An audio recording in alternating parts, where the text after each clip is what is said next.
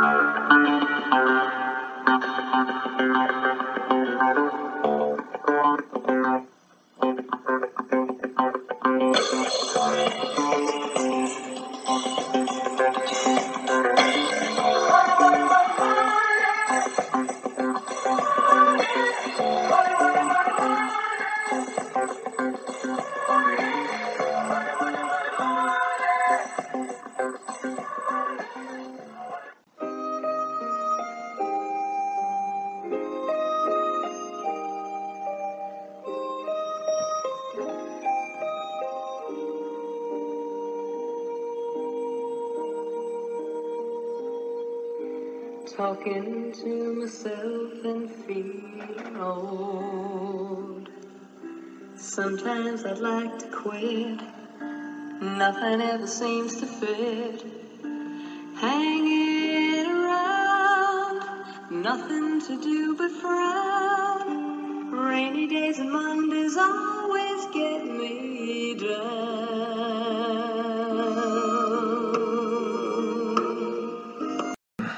Welcome to the High Stakes Fantasy Advantage podcast. We've got the whole band back together again. Greg, Tom, and Derek are here with you to talk about many things, starting out with the Monday night clunker.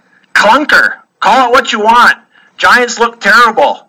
Bad fantasy football. Not much happening. Tom, what was your impressions? Yesterday you said football's fine. Don't worry about it. All's good. Still good?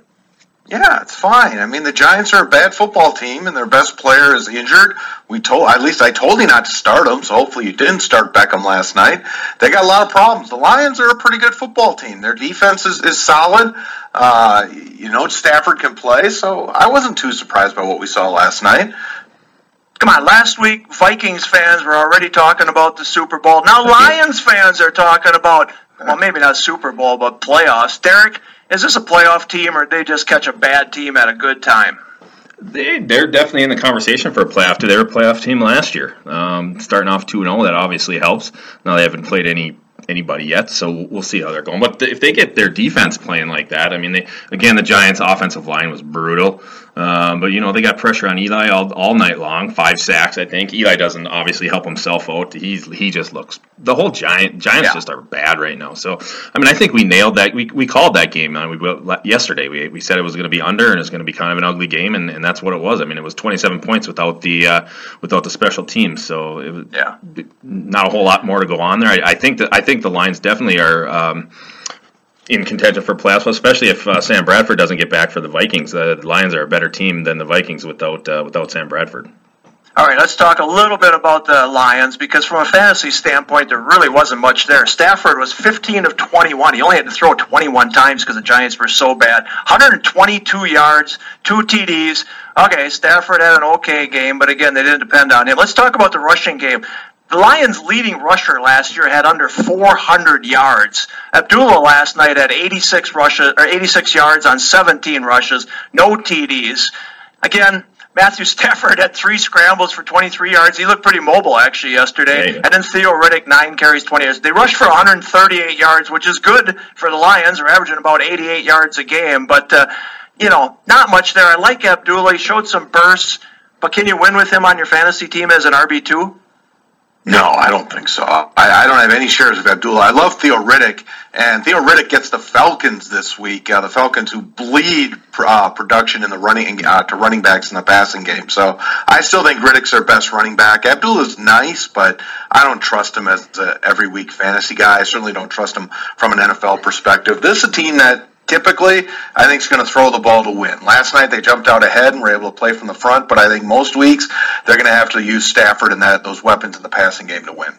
Hey, Derek, let's talk about those weapons then, because from a fantasy standpoint, they laid an egg. Marvin Jones, one catch, 27 yards. He did get a touchdown, so you got 9.7 out of him. Golden Tate, four for 25, 6.5. You got Theo Riddick, like Tom said, three catches, 17 yards, nothing there. And then the hot one, Kenny Golladay, one reception, eight yards, 1.8 out of him. So a lot of stinkers, and people did play those guys, right? Yeah, they did. Um, I, I, bet you a lot of people played Jones because they didn't play Beckham or something, some type of situation like that. Golden Tate's going to be fine. Again, Lions didn't have to do anything yesterday uh, offensively to win that game, so Golden moving forward, Golden Tate is just fine. Again, I agree with Tom that Abdullah uh, is just. I, I, feel like he's an in between the twenties back. I, I, do not think he's their goal line back, which is obviously going to hurt touchdown production. I don't know that we know who the Lions goal line back is. My guess is it's they use Riddick down there, so I would essentially call Riddick their their goal line back at this point. Is a you know he might be a nice player moving forward. You can't start him on a regular basis, even though he had that nice first game with two touchdowns. It's just it, he could, he's probably hit or miss at this point. So again, it, it's full systems go with Riddick, especially this week, and uh, Golden Tate moving forward. The one guy who was good fantasy gold yesterday was Eric Ebron, five receptions, 42 yards, and a touchdown. So you're looking at 15.2 out of him. Let's talk about the Giants real quickly. Beckham, four catches, 36 yards, only five targets. That's insane that he only had five targets. They were obviously doubling him all night long, but still you got to force feed him the ball. The one thing I will say, Tom, about Beckham, he did move well. I mean, for a guy with a high ankle sprain, he was moving pretty well, I thought. Yeah, but they didn't really do anything. They didn't. They mm-hmm. didn't. There were no explosive cuts. It was all shallow crossing route stuff. They didn't send him deep on anything. I think they were clearly protecting the ankle, and that's understandable. He's not even halfway through the timetable for this thing, so you know I'm not. I'm not comfortable playing him right now, especially if they're not going to use him in a way that's going to result in big production. Everything they did was to lead toward a five for fifty kind of game. So if that's good for you, start him. If it's not, find another option. All right, Derek, let's talk about Paul Perkins. Uh, seven carries, 10 yards. I mean, there was no blocking. Plain and simple, he had no holes, but he can't get anywhere. And then two receptions for 12 yards. So you're looking at a 4.2 game out of Paul Perkins. I was actually high on him during the offseason. I got him in the ninth round in the league. I think I paid like $7 in an auction. I thought those were bargains. He's their number one running back, but you can't even play him anymore. Not in a flex, not in RB2. You can't play him anywhere right now. No, I mean you can not own him if you want at this point. If you if you I mean you drafted him, you probably got him somewhere. I don't know where you people got him. I mean seventh, eighth, ninth round maybe. Who knows? But at this point, I mean the Giants need to do something about that offensive line until they get that figured out. No running back there is going to be worth their salt. So at this point, Perkins, I mean maybe you stash him and hope for you know hope for something happens later, second half of the year or something. At this point, if you need to drop Paul Perkins to to shore up your roster, it's go ahead. Yeah, no doubt about it. All right, I looked at our five national champions. We have classic, not champions, I should say leaders after week two. We got the classic, the prime time, the online championship, the cut line, the draft champions national championship. There's one player on all five teams. That would be Kareem Hunt. Correct. Kareem, Kareem Hunt is on all five teams. You saw the tweet, damn it, didn't you? No, I don't. Okay. I don't follow you. I don't follow you on Twitter. Are you on Twitter?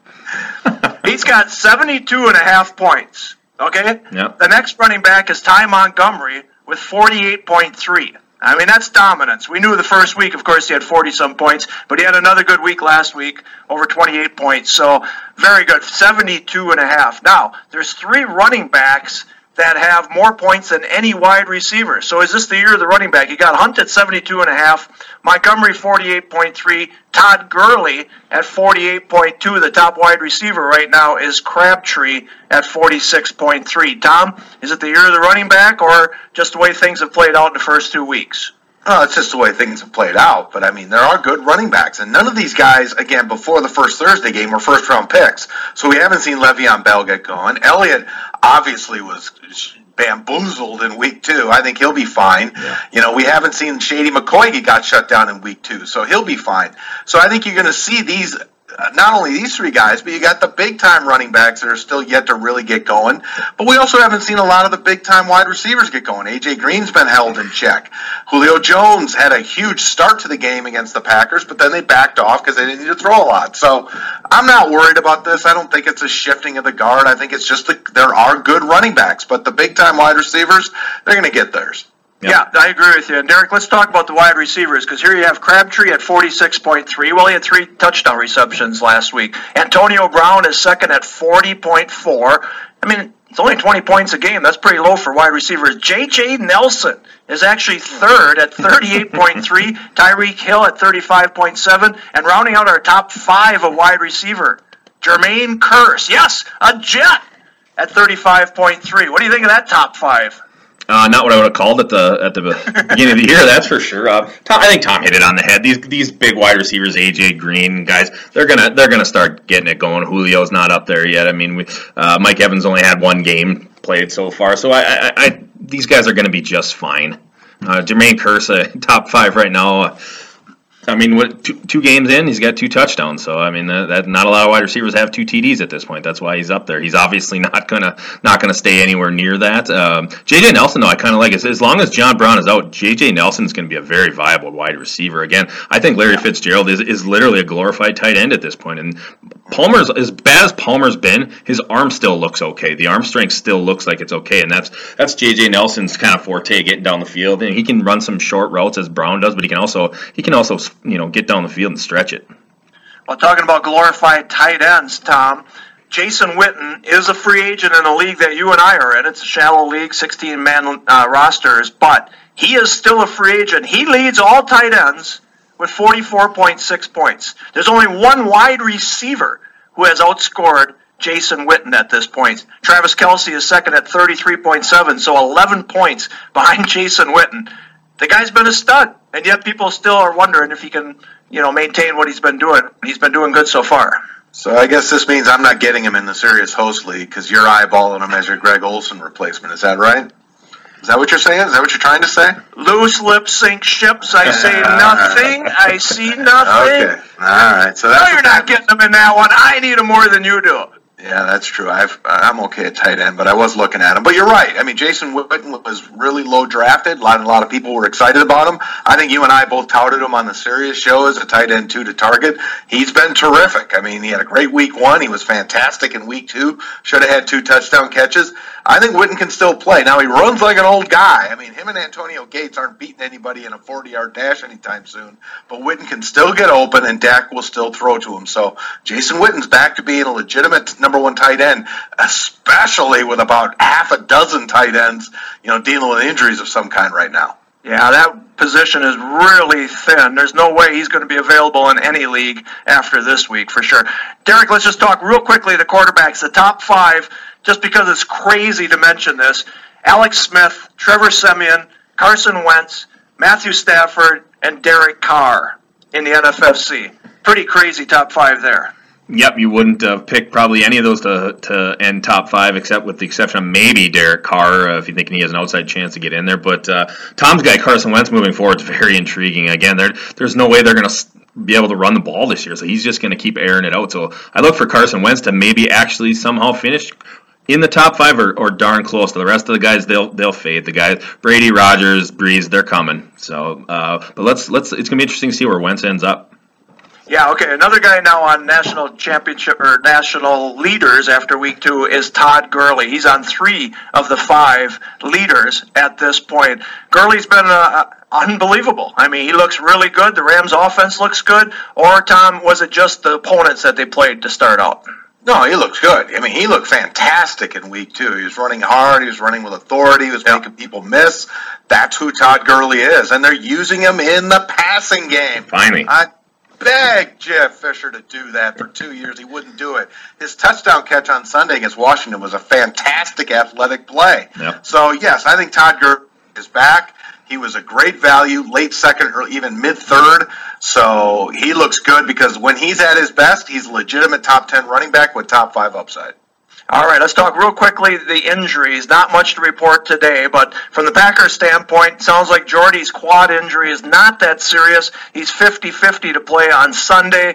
I wouldn't be surprised if the Packers rest him this week and get him ready. They got the short week next week. They play the Bears on Thursday. So they go Bengals at home, Bears at home. Be interesting to see what they do with Jordy coming off. Uh, Cobb, He's also day to day, they said, so it wasn't nothing serious. They did an MRI yesterday. He looks to be structurally okay, but again, they're going to have two games in four days. It'll be interesting to see what they do with those two wide receivers. We'll watch that situation all week. Uh, Derek, what's up with Sam Bradford? Do you think he's going to play this Sunday? Big game at home against Tampa Bay, right? Yeah, huge game. Uh, playoff implications for sure uh, for the Vikings. Anyways, it, I don't know. It sounds Zimmer thinks he might play. I got. I mean, if it truly is a bone bruise, like which came out yesterday, um, I, I, find it almost impossible for him to play. That's. I mean, a, a tough bone bruise got to be at least a three to four week injury. I mean, Sam Bradford's proven that he's a he's a tough guy. I mean, he took a lot of hits last year, and you know, and kept coming out there. But at, at this point, uh, if you were planning on firing up Sam Bradford for this week in fantasy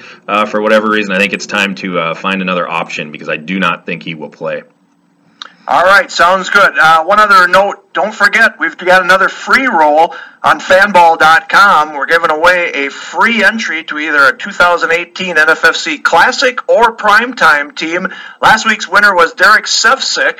He has never played in the NFFC before. He's a first time fanball player as well. So this is a guy who played DFS for the first time. Now he's going to have a chance to maybe win $150,000 in the NFFC next year, all for free. So jump on in. It's a great contest. Technology is fantastic. Fanball.com. Check out our free roll on at the NFFC. All right. So that sounds good. Tomorrow we're going to talk some more about the top players you're missing in the free agent pool. We're going to lead you in the right direction. All right. Talk to you tomorrow. Have a great day, everybody.